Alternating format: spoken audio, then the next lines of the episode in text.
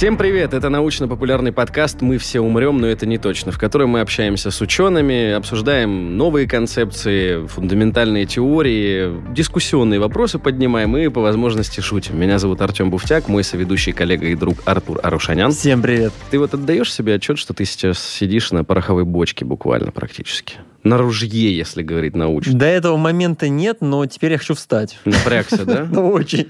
Страшно. Очень страшно стало, но я справлюсь. О том, что это за ружье или И бочка. почему при- я на нем? Причем здесь метан и энергоносители нам сегодня расскажет Борис Буханов, кандидат геолога минералогических наук, старший научный сотрудник Центра добычи углеводородов Сколтеха. Добрый день. Здравствуйте. Борис, давайте, значит, коротко. Если говорить о тематике сегодняшнего эпизода, это исследование гидратов метана как возможных источников ископаемого топлива и в то же время серьезной опасности для человечества. Как раз-таки вот эта гипотеза метановой бомбы, ружья, как ее только не переводят. Все так. Да, в общем-то, как бы вы правильно обозначили Ну, вы прислали, мы озвучили. а, основные аспекты. Ну, по поводу... Я, наверное, разделю ваш вопрос на несколько Конечно. частей. Мы его тоже Да, разделим. в, в настоящее время... Ну, расскажу, что... Давайте начнем, что такое газовые гидраты. Отлично. И гидраты вообще, что такое метан? Да, метан. Ну, мы все знаем, что метан – это горючий газ, природный газ. То есть, это, можно сказать, что наше все. Это газ, который позволяет нам греться зимой, не замерзнуть. Уже европейцам не позволяет? Как Да, но у них дерево, древесина, уголь. Так, так, так. У нас, э, в общем-то, страна богата метаном. Можно сказать, что это очень хорошо.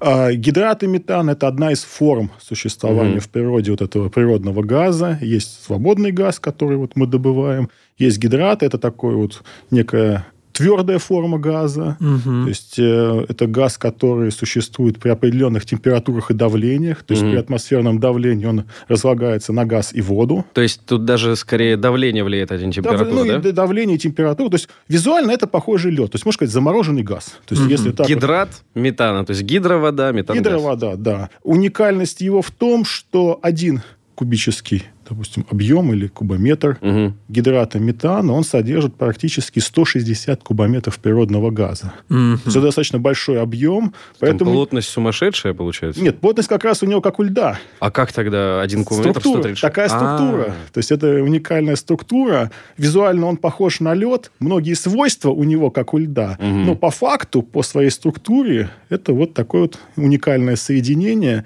Поэтому неудивительно, что вот во многих странах мира, когда были открыты вот эти газовые гидраты, решили, что это новый традиционный источник Мгм. энергии, что это нужно разрабатывать, эту тему надо развивать. Большого прогресса достигли коллеги ну, из Соединенных Штатов, из Канады. Японские коллеги очень Мгм. много инвестировали в эти программы. Сейчас Китай активно занимается, несколько научных газогидратных центров. А где у них условия? Это же ну, мерзлота плюс-минус? Не совсем. А, да, и, и Еще, в том да, числе, да, то есть потому что гидрат это не только мерзлота, потому что у нас много мерзлоты, и мы как бы фокусированы на газовые гидраты, приуроченные к мерзлоте. Ну, лед, потому что Да, да, лед, да.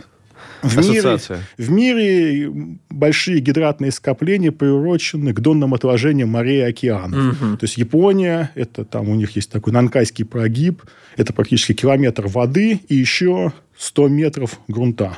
Мгм. И там находится крупное газогидратное месторождение.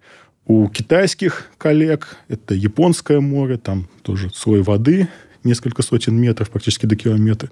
И далее идут гидратные залежи. В Индии тоже. То есть, э, как бы, в принципе, в мире уже есть такие крупные скопления. Распространенное явление. Да, распространенное явление, но несмотря на, я считаю, большой прогресс в исследованиях, пока рентабельные технологии, эффективные технологии, экологически, как бы можно сказать, чистый, пока этого нет. Ну вот я те публикации, которые читал, там по большому счету разные спикеры, они спорят о том, как добывать, о технологии, но они сходятся в том, что пока добыча природного газа выходит дешевле, просто за гидрат метана не будут браться, потому что руководствуются компании в первую очередь Экономика. при- да, прибылью, экономика, да. Ну, вы сами понимаете, что если вот руководствоваться только прибылью, то есть прогресс это не развивает. Если, допустим, взять тот же ну, Россию или Советский Союз, там, 70 лет назад, тот же газ, который добывается сейчас и успешно используется и внутри страны,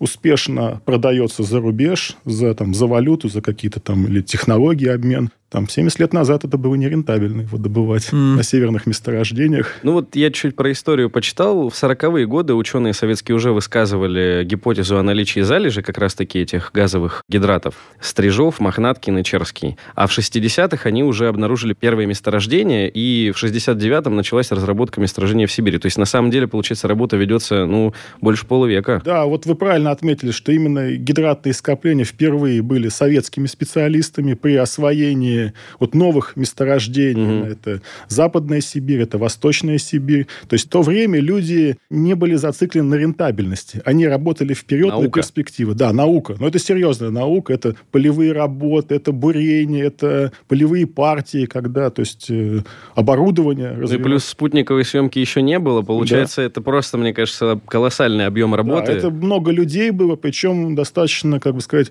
интеллектуальных людей. То есть в этом были задействованы. Поэтому в настоящее время, конечно, Россия упустила свою, можно сказать, главенствующую роль в исследовании mm газовых гидратов, но, по крайней мере, мы занимаемся, то есть мы, можно сказать, продолжатели традиции. То есть мы долгое время исследовали с коллегами газовые гидраты на базе Московского университета, геологического факультета. Потом э, у нас открылся центр добычи углеводородов Скоутеха, ну и мы перешли туда. Угу. Мы сейчас говорим, да, что такое гидраты метана и так далее. И возникает сразу вопрос, Почему так много внимания? Чем это лучше природного газа? Или не лучше? Или в чем разница с природным газом в классическом ну, понимании? Один к 130 кубометрам или ну, как-то так? Что-то еще может Ну, по большому счету, гидрат это как бы некая залежь природного газа, который при определенных температурах и давлениях. Чем отличается? Ну, во-первых, вы, наверное, поняли, что интерес, в первую очередь, у стран, у которых мало природного да. газа. есть гидрат. Россия богатая страна, поэтому акцент на гидраты, он, ну, как на ресурсный потенциал, он, я бы сказал, второстепенный. А вот страны Индия, Китай, там нет таких месторождений, как в России. А сами знаете, что Китай по производству сейчас один из лидеров, то есть нужна энергия. Энергия – это как бы двигатель экономики. Вот они поэтому и пытаются искать какие-то альтернативы. Я тогда скорректирую твой вопрос. Почему тогда еще не добывают гидрат э, метана, если это позволит большому количеству стран отказаться, допустим, от ну, части хотя бы потребления газа, импортируемого в страну, то какие проблемы сейчас есть и трудности для того, чтобы масштабную добычу начать? Ну, здесь как бы отвечу на ваш вопрос и потом поясню. Ну, в первую очередь, пока нет рентабельной технологии. Потому что добыть гидрат можно. Природный газ из гидрата. Было несколько таких пилотных проектов у коллег из Японии. То есть было бурение скважин. То есть они начали активизировали процесс разложения гидрата в пласте, но начались у них некие такие сложно прогнозируемые эффекты. Угу. То есть у них изменялась температура, у них э, вместе с вот этим природным газом начинался поток неконтролируемой воды и песка, потому что... Это там на дне прямо море? Да, еще 100 метров от дна. И там меняется температура? Там меняется температура непредсказуемо. То есть они моделируют одну ситуацию, по факту получают другую. Неожиданно. Неожиданно получают другую. Ну, здесь, наверное, нужно сказать, что, может быть, наверное, модель все-таки у них неправильная. Нет, я на самом деле... Либо море неправильное. Да нет, переменные. наверное, все-таки правильно. Может, не учли все переменные. Да, мы учли все, потому что очень сложная система. Потому что вот этот вот гидрат, это он... же, получается, частицы такие, да, кристаллы. Это, да, они кристаллы. И они еще да. цементируют каркас породы. То есть, если гидрат убрать, это получается жидкий песок. И они начинают, ну, как бы происходит снижение давления, они начинают засасывать этот газ. Вместе с этим газом идет вода и песок, и песок, он у них все забивает. А, то есть он обрушает структуру, да, когда выходит. Да, да, да, и коллектор разрушается. То есть э, коллеги столкнулись с такой немножко непредсказуемой ситуацией. Еще один, можно сказать, серия пилотных проектов, которые проводили китайские специалисты. Здесь информации у нас существенно меньше. Закрытая информация, ну, вы сами понимаете, что это национальный проект, информация закрыто. Там у них было более успешно, то есть они могли добывать там около месяца, но пик добычи – это первые несколько дней. То есть они добывают, делают mm. какие-то манипуляции, у них идет добыча, добыча спадает. То есть нужно еще какие-то манипуляции mm-hmm. проводить. Поэтому вот на про рентабельность вот этой добычи пока рано. То есть если бы они могли без вот этих манипуляций добывать там несколько месяцев или там год, два, то это как бы, конечно. То есть пока мы технологически не готовы. Угу. То есть именно мир пока. Но, знаете, это вызов. То есть я считаю, что это можно сказать вот с космической программой, которая была в Советском Союзе, в Америке, потому что до ее запуска теоретически это было только вот на картинке. Но практически это же...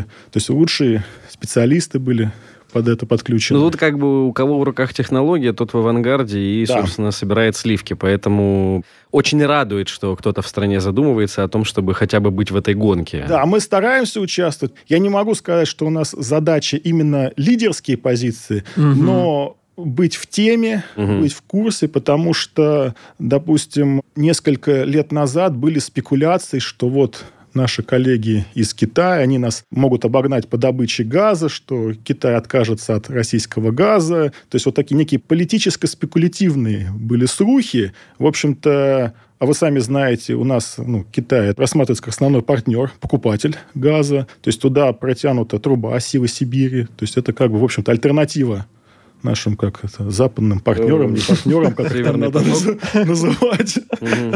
То есть, и вот эта информация при подписании договоров, она могла как-то негативно воздействовать на, допустим, представителей России.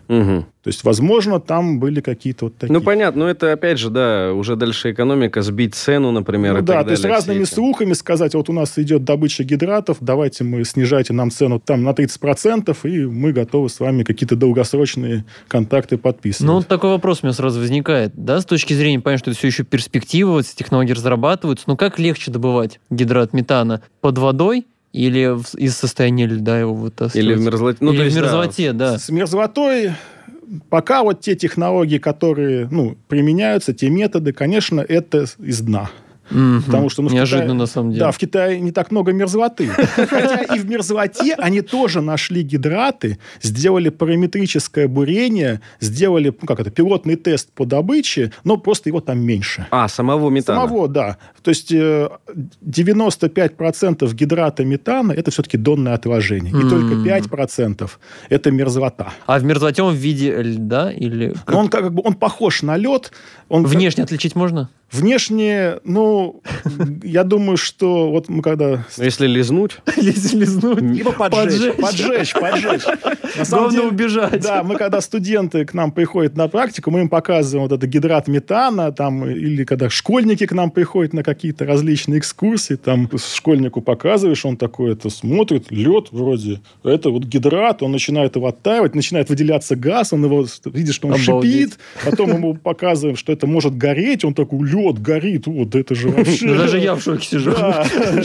Лед горит. Да, и был там случай, в Московском университете проходил фестиваль науки, пришли, ну, школьники, может, второй, третий класс, а мой там старший коллега, он показывает, говорит, что лед может гореть, а там мальчик стоял, так на него хмуро смотрел, лед не горит.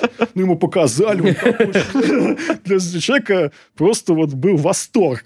На самом деле восторг. Не, восторг. Надеюсь, он потом маму попросил документы свои по окончанию школы отнести в этот университет.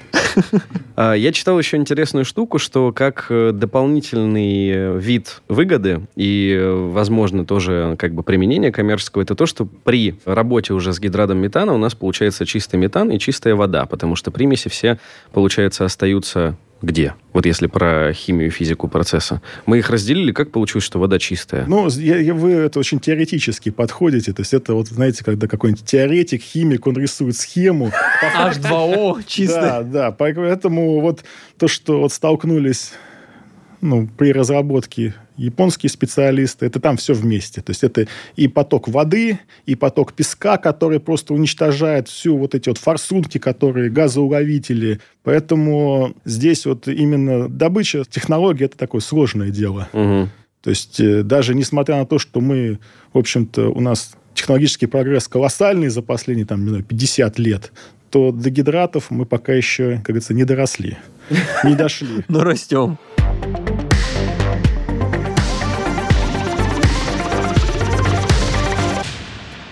О проблемах. Я так понимаю, что еще одна причина заинтересованности нефтегазовых компаний для того, чтобы вообще заниматься вопросом гидрата метана, это то, что при добыче обычного газа образуется гидрат метана, он э, на стволах скважины, промышленных коммуникациях, магистралях газопровода может отлагаться на стенках, и это резко снижает э, пропускную способность. И даже я видел цифры, что вот на борьбу с образованием пробок гидрата метана уходит около 20% стоимости, собственно, добычи газа. Ну вот насчет 20%... Э, лихо? Загнули? Да, это, это лихо, да. Но здесь, как бы, знаете, от объекта зависит. Есть ага. Э, объекты, которые находятся...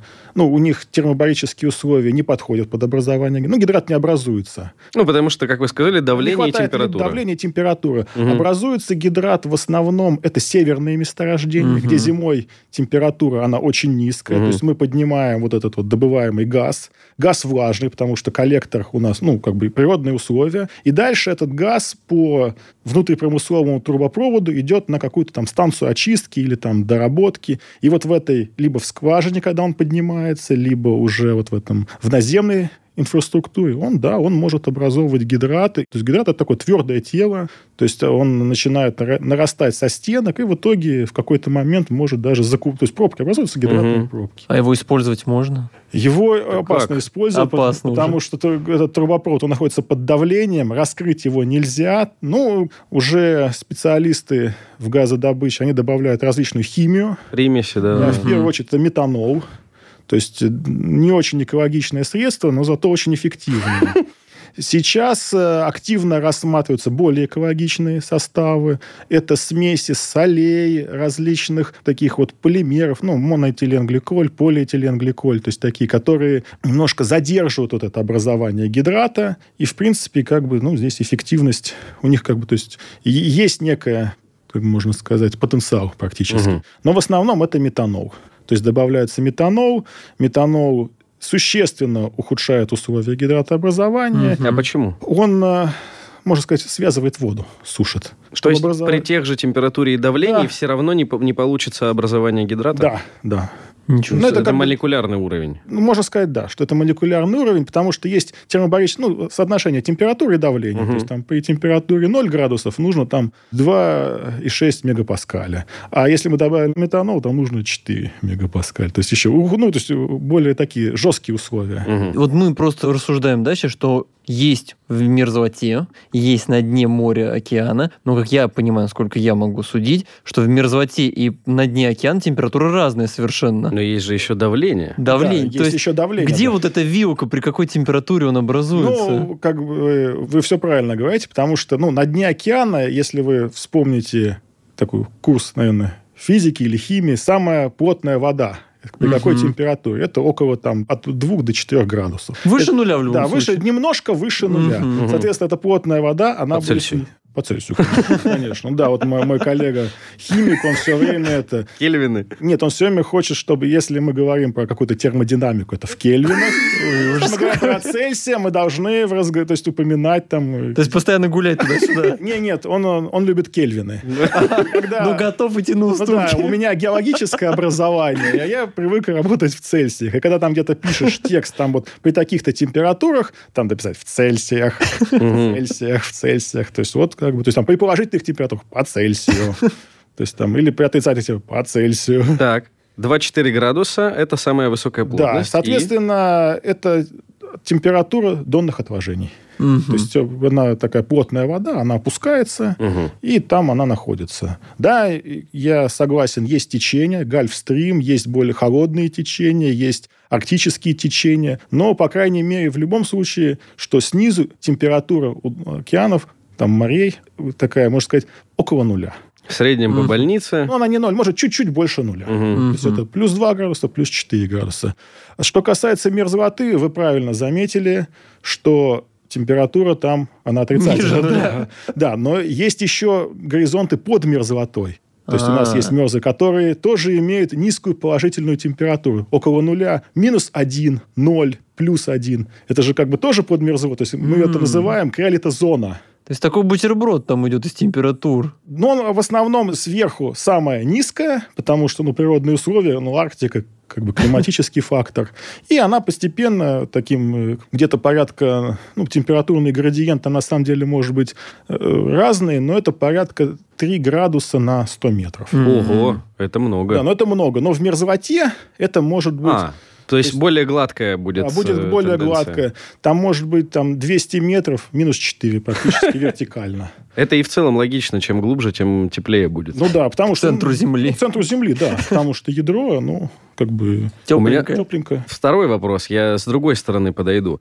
Вроде как все сошлись на том, если ничего не изменилось, что углеводороды, ну, нефть, газ, эм, другие полезные ископаемые, это как бы когда-то живые организмы, которые погибли, спустились вниз то в породе, то в, под водой, там их давлением еще ниже опускало, вот эти миллионы лет, и вот оно все превращалось в углеводороды.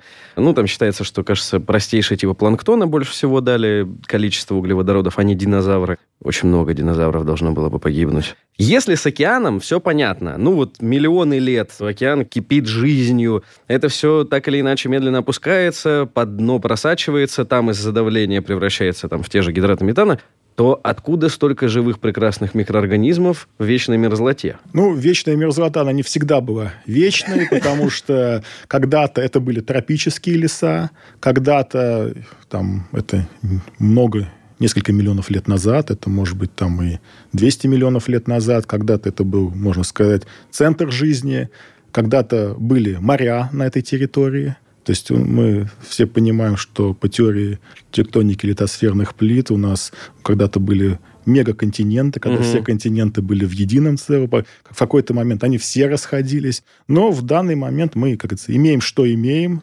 И когда-то, допустим, на территории Западной Сибири, где сейчас, можно сказать, центр российской газодобычи, когда-то были мелководные моря в мировой период, и, или там в юрский. И тогда вот, в общем-то, и сформировались вот эти вот органические соединения, там планктон, или это все-таки Мгм. динозавр, или какая-то растительность была. Все вместе. Да, то есть и поэтому... Успели понаумирать, в общем. Да, успели понамирать, соответственно, когда это органическое вещество отмирает, оно падает, ну, как бы падает на дно, дальше его опять присыпает другое, и вот так вот происходит осадка накопления, ну и постепенное погружение вот этого горизонта. То есть, как вы сказали, что чем оно больше погружается, тем ему теплее, соответственно, температура, давление, и вот что-то происходит как вот кухни. То есть вот это вот органическое вещество начинает как в духовке вариться и вот выделя- Запекаться. запекаться, да, и производить углеводород, который вот мы сейчас успешно... Спасибо, Планктону. А вот э, по оценкам, сколько же этого метана, например, если мы говорим про метан сейчас, его находится под землей, под океанами, может быть, в твердой породе э, мерзлоты? Здесь я, наверное, постараюсь как-то уйти от этого вопроса, потому что оценок очень много. Есть какие-то очень такие катастрофические оценки. Люди говорят, что вот если там это все выделится, что у нас там будет... э, Сваримся мы. Мы сваримся. Кто-то говорит, что это все очень локально, Мгм. что вот мы видим только месторождение, а вот э, нужно оценивать только по месторождениям. Но я думаю, что, как бы, конечно, что объемы это большие. Если говорить о того, насколько нам хватит этого всего, я думаю, что на нашу век нам хватит. Ну хорошо, тогда если логически рассуждать. В общем, у нас есть гидрат метана, вот этот кристалл, он в этом песке вместе на дне, там, ну, не на дне, а как бы под дном на каком-то уровне. И, ну, просто руководствуясь логикой, представив там, допустим, в разрезе этот э, грунт, трудно представить, что это бабахнет. Ну, просто потому что это же не емкость большая, допустим, с метаном, да, к примеру, кто-то спичку туда занес, и оно бахнуло. Ты как бы, ну, попробуй в этом грунте поджечь этот Под гидрат водой. метана. Скорее всего, не получится. Ну да.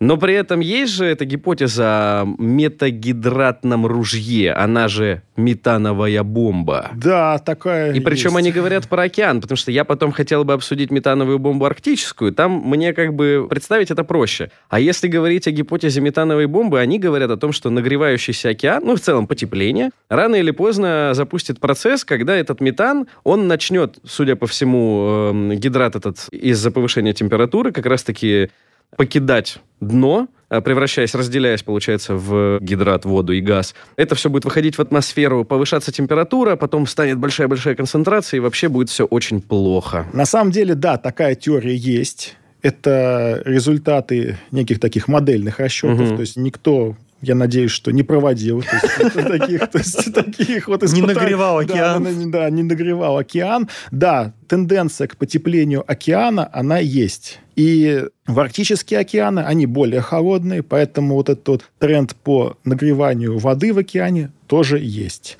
Но я несколько лет участвовал в арктической экспедиции.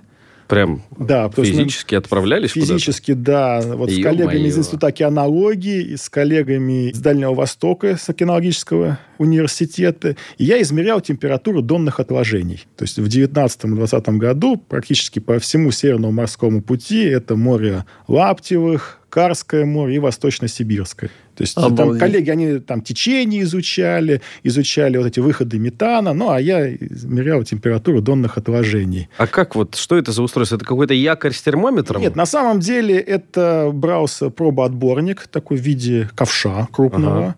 Он опускался на дно, зачерпывал, быстро достаточно поднимался. То есть это несколько минут, клался на палубу, и я при помощи нескольких термощупов определял температуру. Мгм. В общем-то, такое как это, простое, но очень надежное и компактное, компактный способ. Мгм. Мы в 2020 году работали с коллегами из Швеции, и они поделились своей базой данных по таким же измерениям температуры, но в 2014 году, который Мгм. они проводили. И, в общем-то, большой разницы я не заметил. То есть между 14 и 20 я не могу сказать, что есть четкий тренд на повышение температуры. Погрешность, может быть. Погрешность, да, там ну, 0,1 градус, там 0,2 никто не отменяет. Мгм. Но вот именно четкого тренда, возможно, э, как бы нужно было больше выборку, больше интервал по времени. Но вот мы сейчас занимаемся этим вопросом. Вот мой коллега как раз сейчас, он находится в арктическом рейсе, и вот он, э, то, то есть мы будем следить за этой темой. Ну а вот по вашим ощущениям, в целом истерия с парниковым эффектом, э, она подутихла, потому что если сравнивать там с нулевыми, с десятыми годами, ну, по крайней мере, именно медиапространство, оно бурлило получше метана. Ну, да. Мне кажется, сейчас немножко поутихло.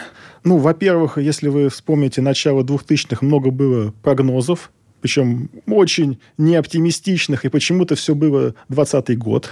Да-да-да-да. 20 год прошел, мы все еще живы, как вы, как у вас называется. Передача Да. «Мы все еще живы». В общем-то, даже шутим. И, в принципе, не так много этих прогнозов сбылось. То есть, да, мерзлота оттаивает.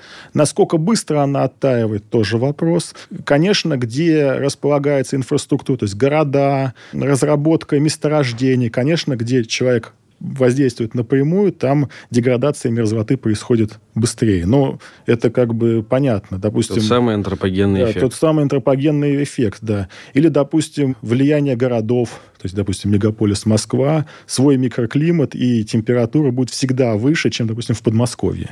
То есть это как бы ну, логично, и воздух как бы такой очень своеобразный из-за транспорта. Поэтому как бы говорить, что так будет на всей планете, ну, наверное, не Рано. совсем, не- не- пока рано. Мгм. Да, есть вопросы опустынивания. Но я единственное, то есть в какой-то момент мне было просто интересно для себя, что вот происходит опустынивание, что засухи очень много. Но вот это, мне кажется, тоже важный аспект. С чем он связан? Связан ли он с парниковым эффектом? Не знаю. Возможно, он больше все-таки связан с деятельностью человека, потому Мгм. что в какое-то время было модным э, ну, выжигать леса, Мгм. там залу эту как бы разбрасывать и проводить сельское хозяйство. Почва истощалась через какое-то время, и дальше выжигался следующая вот эта делянка леса. То есть, возможно, вот этот подход к земледелию, он и стал. То есть, здесь на самом деле много всяких таких, вот, знаете, нюансов. Мгм. Но вот если говорить про Арктику, то тренды на повышение температуры, они ощутимы, но когда нас ждет вот этот вот коллапс, я вот здесь бы побоялся бы делать такие вот серьезные прогнозы. Вот есть ряд ученых, у которых есть этот прогноз, а нам нужно оправдывать название подкаста, поэтому все-таки мы все умрем.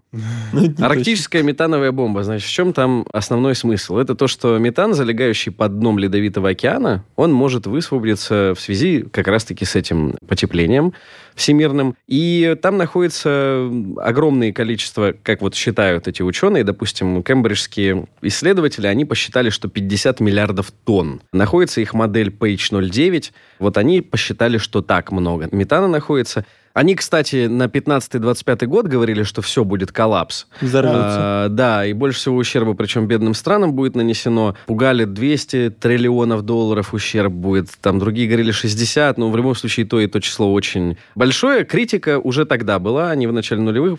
Основное это было то, что не факт, что температура в Арктике будет расти так же, как вот в начале нулевых. То есть эта тенденция может замедлиться.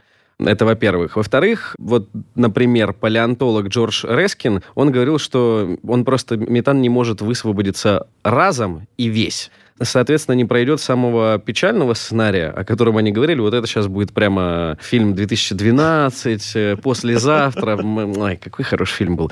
Это то, что этот метан в огромных количествах, просто колоссальных, высвобождается в атмосферу. Там поджигается молнией, Обалдеть. происходит взрыв, который испепеляет, ну, там, большую часть живого на Земле, зола вот это и пепел поднимается вверх, условия ядерной зимы до 3-4 лет, и потом, возможно, другие ученые, ученые говорили, будет похолодание в силу того, что 4 года солнечные лучи не достигают Земли. Итак, Борис. Правда ли это? Ну, нет, на самом деле того, что на арктическом шельфе есть крупные скопления метана, это да. Вы, наверное, понимаете, что одна из национальных программ, нацпроектов, это освоение арктического шельфа, потому что это потенциальные месторождения, это углеводороды, ну и, соответственно, это новая территория, которую, в общем-то, нужно за ней следить, ее как бы нужно развивать. Ну и там, я так понимаю, борьба годами идет и только усиливается Да, с каждым годом. Да, то есть были... Поползновение западных коллег. Да, поползновение, да, это было. Но мне кажется, что это удалось удержать, то есть потому что российские ученые, они имеют достаточно хорошую квалификацию. То есть, э, вот я говорю про арктические рейсы. Ежегодно правительство России выделяет деньги на арктический рейс. То есть, э, корабль академик Вячеслав Келдыш Мгм. ежегодно проводит несколько арктических экспедиций, то есть с российскими учеными. То есть, ведется мониторинг как раз за эмиссией метана. Ведется мониторинг за изменением мерзлоты. Тут, конечно, нужно сказать, что все-таки это больше дистанционные методы, что мерзлые породы, они находятся под водой, но какого-то такого серьезного бурения, к сожалению, пока у нас Не наблюдается? То есть мы знаем, что мерзлота на шельфе есть. В принципе, имеем некоторые представления о том, где она есть, потому что в 80-е, в 90-е были буровые работы. Но вот последние несколько лет таких вот открытых данных их нет. Я вот знаю, что компания «Роснефть» провела буровые работы. На А мер- как, как они это делают? Антон, корабль. У нас несколько буровых судов, то есть судно с буровой платформой. Но Он, он же не из дна выпускает, это, скорее всего, какой-то манипулятор, который... Или как это? Нет, он, С- э, Понтон представить легче. допустим, в зависимости от глубины. Если на малой глубине, это можно со льда сделать. Вот я как раз в 2011 и 2012 году участвовал, мы в море Лаптевых со льда. У нас был такой санно-тракторный поезд, то есть, то есть буровая на гусеницах, такой трактор мощный, к нему несколько таких домиков на лыжах. И вот, вместе с учеными.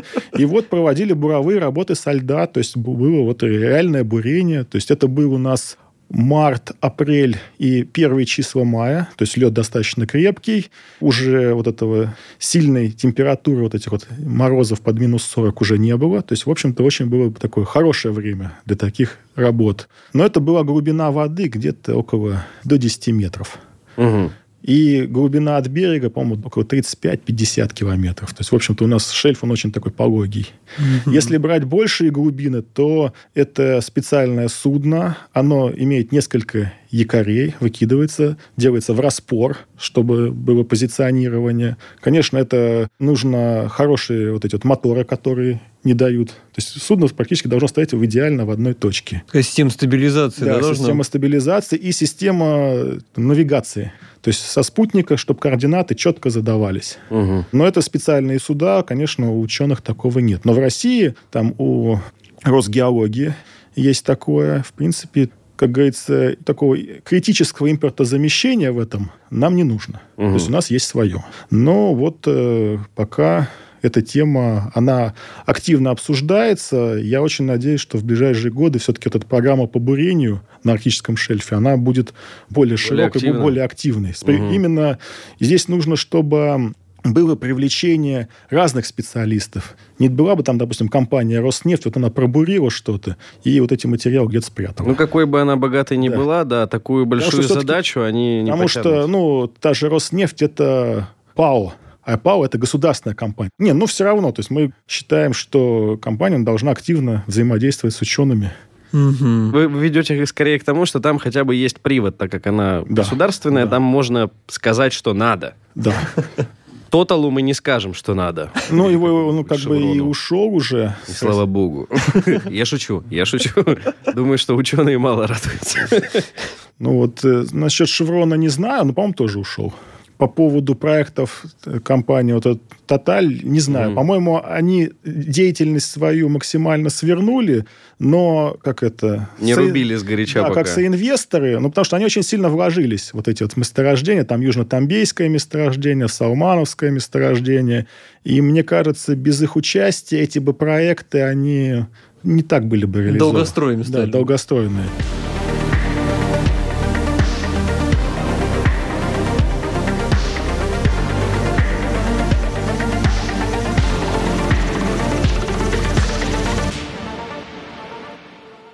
Я вернусь к метановой бомбе арктической. Просто смотрите, там же какая история. Я читал, что глубина в Северном Ледовитом океане, отложение этих гидратов метана, она, она будет меньше. То есть, если, допустим, где-то это, как вы сами сказали, километр, например, больше-меньше, то там это там десятки метров, то есть, условно, 50 метров, и мы уже встречаем гидрат метана. Но мы не встретим гидрат метана, потому что мы опробовали и 50 метров. Там, может быть, знаете, ситуация 50 метров воды, потом идет охлажденные породы, у которых там температура минус полтора, минус два. Потом под ними идет мерзлота, как раз в которой возможно, есть вот эти гидраты метана, потому что порядка 10, там, 12, кто-то говорит, кто-то 8, 10 тысяч лет назад вот этот арктический шельф, это был континент А, он был М. над водой? он был над водой.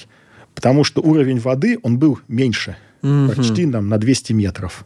То есть было как бы отступление воды. Вода ушла. Так подождите, ну заводов еще не было 10 тысяч лет назад. Чего вода-то ушла? Нет, Не из-за потепления? А, это может быть образование льда. Смена полюсов.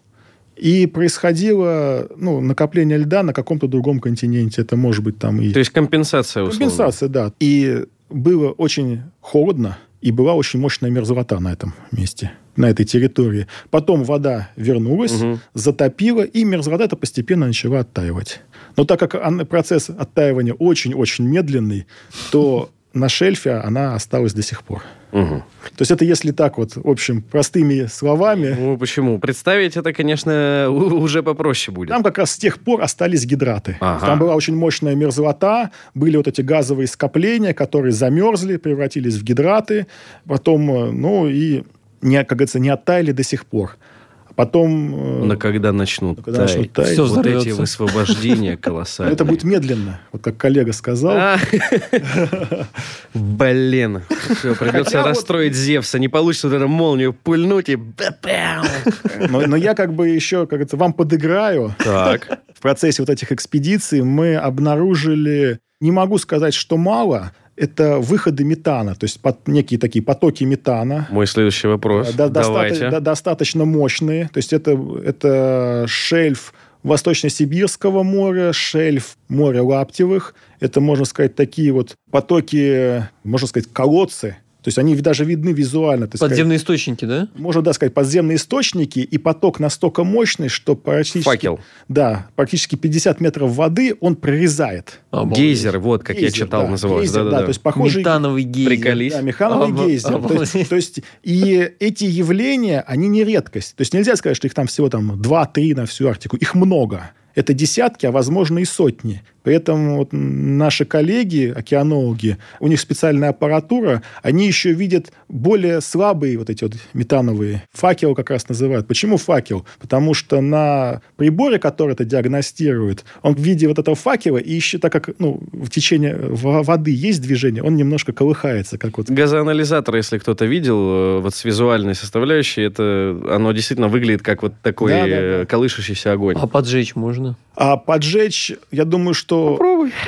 Но это тогда это будет такая очень Плохая идея, да? плохая идея, очень плохая. Но, по крайней мере, вот когда мы изучали вот эти вот, можно сказать, вот эти вот факелы, то есть э, никаких огневых работ на палубе, потому что судно прям бортом подходило, туда опускали датчики, происходил пробоотбор, пытались померить дебет вот этого вот факела. Ну, дебет, померить, какой расход, сколько газа выделяется. А, я А, понял. Да, Ага. то есть никаких огневых работ и Курить нельзя. никакого курева. То есть, Кинул слушайте, за борт бычок. А, а что это вообще такое? То есть я читал, что там находили прямо целые, условно, пузыри полости, там чуть ли не говорят до километра в диаметре, наполнены этим метаном. Но как он взялся-то там? Чтобы из этого гейзера метан бился, он должен как-то появиться. Это гидрат преобразуется в газ и воду или как? Откуда? Здесь на самом деле две теории абсолютно противоположных, но есть как у каждой и за, и против. Одна теория считает, что это газ из газовых месторождений, из более глубоких, то есть когда была мощная мерзлота, она была как газоупор, потому что мерзлота, она слабо проницаема для газа. Мгм. Мерзлота начала деградировать из-за того, что эта территория залилась, ну, из-за прихода воды, стала деградировать, стала оттаивать. В ней появились некоторые как бы дыры, Мгм. из-за того, что есть зоны с более высоким тепловым потоком. И по вот этим зонам с более высоким тепловым потоком, где более оттаянная мерзлота, вот этот газ... из- Пробивает себе да, он дорогу, как бы, да. да, пробивает себе дорогу. Это вот как бы одна теория. В принципе, есть подтверждение этому. Ну, то есть мистики никакой. Обычное месторождение, которое Да, себе да, которое путь. просачивается, сифо- Просачивается. сифонит, да. То есть оно как бы будет долго там, как бы... И здесь можно сказать, что если идет такая достаточно серьезная эмиссия метана, то там много газа. Потенциал на газ – это очень большой. Косвенный признак, да? такой? Косвенный признак, да. Другое вот то, что наши коллеги предполагают, что это может быть как раз мерзлота оттаивает, в ней есть гидратные скопления, и эти гидратные скопления, то есть вот этот газ, он больше связан с гидратами, чем с тем газом, который Находится где-то находится ниже, да. И здесь э, в качестве как бы такого подтверждения это то, что химсостав газа – это чистый метан. То есть, если бы это был бы глубинный газ, там были бы еще гомологи, то есть там был бы этан, пропан, хотя бы, Солянка, да, была? Грязноватенький. хотя бы маленькие примеси. Здесь чистый метан. Хорошо, вот допустим, если возвращаться к первой идее, он, проходя через такое количество мерзлоты, он может очищаться, потому что есть же природные фильтры. Вот вы как раз это все это правильно поймали мою тему. Вот это на самом деле очень большой вопрос, как бы вызов для науки. Потому что этот газ теоретически он может меняться. Мгм. Как он меняется, не знает никто. Потому что это и нужно экспериментальное моделирование. Причем на эксперименте. То есть нужно как бы этот газ, его как-то пробулькать, посмотреть его химсостав до, после. Мгм. Это только в лаборатории. Нужно полевые исследования. То есть нужно как бы ну, к реальному объекту. Сопоставление Батискаф, да, практики нужна теории. очень хорошая подготовка в химии, в теории химии. То есть это такой некий масштабный мультидисциплинарный проект, как это сейчас принято Мгм. называть, когда привлечение специалистов на какое-то решение кон- какой-то конкретной задачи, но специалисты абсолютно из разных областей. То есть вот э, последние несколько лет Российский научный фонд начал активизировать такие вот мультидисциплинарные проекты, ага. потому что раньше... Проснулись. Да, раньше было, так, допустим, такая-то тематика. Ну, специалисты по этой тематике, они как бы сколлаборировались в группы, вот работают. А здесь именно нужны разные компетенции. Как у вас в Хултехе? Собственно, следующий вопрос. Чем вы сейчас занимаетесь, Борис, и куда думаете идти? То есть, наверняка у вас есть представление, какие, допустим, задачи вы собираетесь там и перед собой ставить, и, наверное, сам Сколтех будет перед вами ставить. То есть, что сейчас и что там в ближайшем обозримом будущем? Ну, сейчас у нас э, практически вот все направления, которые вы озвучили, то есть это мы занимаемся и исследованием эмиссии на арктическом шельфе, да, у нас есть партнеры, у нас Институт океанологии, Океанологический институт с Дальнего Востока, из Владивостока, вот наши как бы хорошие... Вам да. нужен флот. Да, нам, ну, нет, ну нам нужны, нам уже специалисты. Да я же шучу, естественно. Понимаете, судно это как бы это инструмент без э, головы, без рук, Ком... Но было бы неплохо, если было бы лишнее. Без команды это... Потому что, знаете, купить оборудование – это всего лишь 20% успеха. Люди. Самое главное – это люди. И вот на примере Скоутеха, потому что когда я присоединялся к команде Скоутеха, это был конец 2014 года, я немножко как-то скептически к этому, потому что, ну, там, как бы... Слишком хорошо да, звучало, считал, что, ну, что люди могут сделать? Ну, вот оборудование, там, вот, постоянное финансирование какие-то там. Но нет, как бы фактор специалистов, у которых одна цель, там, одна идея, то есть которые переживают за результат, это, конечно, многого стоит. Потому что я видел и были более дорогостоящие проекты, где, в общем-то, финансы были потрачены, оборудование куплено, но команды и людей можно сказать, с единой верой, с единым мнением так и не смогли найти. В итоге результат был неудовлетворительный у этого коллектива. Так, а у вас? Вот продолжаем заниматься эмиссией, изучаем мерзлоту на арктическом шельфе, это полевые. Ну, то есть там, там нет истории про вот мы достигаем вот этого результата. Это как бы чистая наука по изучению. Да, это чистая наука по изучению. Плюс мы активно занимаемся экспериментальным моделированием. У нас есть оборудование в лаборатории, именно вот в мерзлотно-газогидратной лаборатории. У нас есть холодильная комната, то есть это некая такая вот комната, там 3 на 3,5 где постоянно отрицательная температура, и можно работать с мерзлым керном, то есть отобрать при бурении мерзлую породу. А керн это... Это порода, которую выбурили. Ну, кусок земли да, принесли. Цилиндр, да, цилиндр, ага. кусок, да, мерзлой земли. То есть можно его изучать, определять его свойства, смотреть поведение, определять его газосодержание, сколько в нем метана угу. большому. Можно прогнозировать, будет ли образовываться в нем гидрат или не будет образовываться гидрат. А если будет образовываться, то насколько он устойчив. То есть это как бы некие такие экспериментально-прогнозные решения. То есть вы как бы, чтобы посмотреть в прошлое, сейчас моделируете подобные ну, да. ситуации для оценки, что же там может быть? Да. И, соответственно, влияние человека никто не отменял, потому что Арктика активно осваивается, то есть э, новые месторождения, это новая инфраструктура. Соответственно, посмотреть, какая реакция у этой породы будет, там, допустим, на тепловое воздействие, угу. на там, химическое воздействие, потому что солевые загрязнения, буровые растворы, бурение, это все-таки вот эта химия, она разъедает мерзлоту. И, соответственно, будет тоже уничтожать гидрат, который потенциально там может быть. Угу. Соответственно, для каких-то прогнозных расчетов нужны входные параметры. А мы эти входные параметры можем получить в эксперименте. Интересно. Я сейчас прошу у вас, куда же нужно пойти учиться, какие знания нужны, чтобы в вашей области заниматься наукой. Но я все-таки вопрос этот вспомнил, я его всю запись хранил. А что с Антарктидой? Там же тоже сумасшедшие температуры, и при этом там запрещена деятельность, и по добыче там научная деятельность только разрешена. Но вот этот договор, который связан с Антарктидой, он ну, как минимум, многие там люди из сферы политологии, они предполагают, что он свою силу потеряет или не будет перезаключен, и в какой-то момент, потому что борьба там уже идет, там Китай присутствует активно, Индия, а Россия, если посмотреть на динамику, только закрывает там количество, ну, точнее, уменьшает свое присутствие. При этом то, что я читал, это настолько же перспективный, может быть, даже более, чем арктическое направление. Все, что связано с Антарктидой. Там что с залежами, допустим, гидрата метана? Ну, по поводу моих компетенций в Антарктиде, я, наверное, постараюсь как-то слиться с этого вопроса. А по поводу крупных залежей метана у меня нет информации. Возможно, что, есть, что, что там такое есть. Ну, то есть публикации пока особо не, да, не, нет потому заметных. что серьезного бурения, там было бурение по льду. То есть Да-да-да-да-да. этот, этот лед, чем это важно для науки, этот лед можно хорошо датировать М. и смотреть, какая палеоклиматическая обстановка была в том или иной период. Мгм. То есть можно понять, какая была ну, химический состав атмосферы. Можно Круто. понять, какие преобладали микроорганизмы.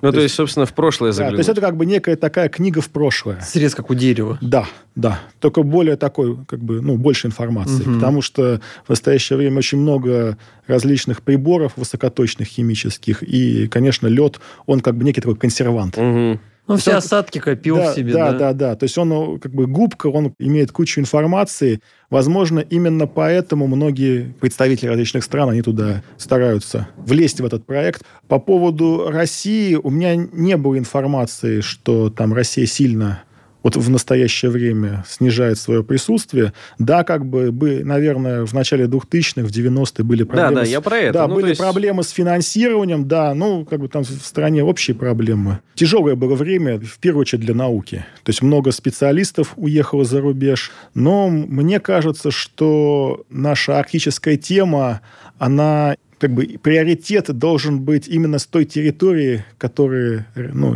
российская. То Ну, есть мы- конечно. мы, мы получим больше информации, потому что Антарктида ну, меньше площадь, соответственно, много конкурентов, могут быть какие-то Разногласия, раз- ну, да. разногласия, то есть это будут какие-то нужно договоры, возможно, эти договоры будут не очень выгодны для нашей страны, как бы, ну, такое часто бывает. Рэкет. Да. Рэкет. Да. да. Ну, когда, Континент. когда принуждают заключать не очень выгодные договоры. Поэтому я считаю, что здесь нужно именно вот об- объединяться и исследовать... Арктику. Да, исследовать Арктику, да. Мгм. Ну, тогда, чтобы подойти красиво к финалу, куда идти учиться и какие области науки, они вот в вашей научной деятельности наиболее востребованы? Учиться надо, наверное, нигде, а как. Это да. Ну вот если есть желание у человека учиться, то это что? Геология, химия? На самом деле здесь нужно понять, к чему человек предрасположен. Я вот учился, у меня геологическое образование, то есть я шел на геолога, хотя, возможно, мог бы там на химика пойти, на физика, но вот как бы геология мне понравилась, то есть это такой вот, можно сказать, некая смесь. Нужна и математика, нужна физика, нужна химия, нужна биология, то есть некие там элементы работы там с различным софтом, то есть как бы в принципе это такая вот комплексная Мгм. наука. Что касается вот той темы, про которую мы сегодня говорили, здесь, конечно, нужны специалисты разных компетенций. Нужны и климатологи, Мгм. нужны экологи, нужны, в общем-то, люди с техническим образованием, нужны океанологи, географы нужны. Кроме того, для обустройства инфраструктуры нужны инженер-геологи, нужны строители, проектировщики. Поэтому, если люди хотят заниматься арктической темой, все специальности подойдут. Но вы же закончили, я так понимаю, МГУ. Да. А куда еще можно пойти? Я вам могу рассказать Потому что про- Сколтех это магистратура, я так понимаю. Да, это Бакалавриата только там нет, это да. уже дальше Да, я вам расскажу ну, про то, откуда студенты, аспиранты и потом будущие Вам наши приходят, сады- да, приходят. Мгм. Да, очень много классных специалистов приходит из физтеха. Да, есть э, хорошие достаточно специалисты из Московского университета приходят. И это и с физического факультета, с химического, с геологического, с ВМК, с Мехмата. То есть э, как бы ну, нужны как бы, ну, разносторонние специалисты Мгм. тоже серьезные, как бы такие достаточно подготовленные уже выпускники приходят из э, нефтегазового университета, из регионов особо вот Уфа, наверное. а, Уфа, ИКБ, там. Казанский университет, Новосибирск. Мгм. То есть Конечно. очень серьезные специалисты. То есть у нас вот из инженеров, наверное, ну, треть это... Ничего То есть себе. такие вот, ну, как бы, то есть люди, которые ну, умеют решать нестандартные практические задачи, прошли школу, Новосибирскую школу. Ну, вы все услышали, ребята. Как бы точка входа в эту область э, научной деятельности, видите, она может быть разной. Это и мехмат, и химия, и Но геология. Самое главное, специалист и правильное отношение к делу. То есть разговоры разговорами, но именно квалификация, подтверждение квалификации, это как бы превыше- Важно. Это важно, да. И морозоустойчивость. Ну, да, Потому что, как вы сами сказали, даже в лабораторных условиях Да. приходится... Морозить. Зато летом хорошо. О, это конечно. Э, Напомню, что с нами был Борис Буханов, старший научный сотрудник Центра добычи углеводородов Сколтеха. Спасибо большое, Борис, было очень интересно. Спасибо Ждем вас большое. Спасибо. еще. Спасибо.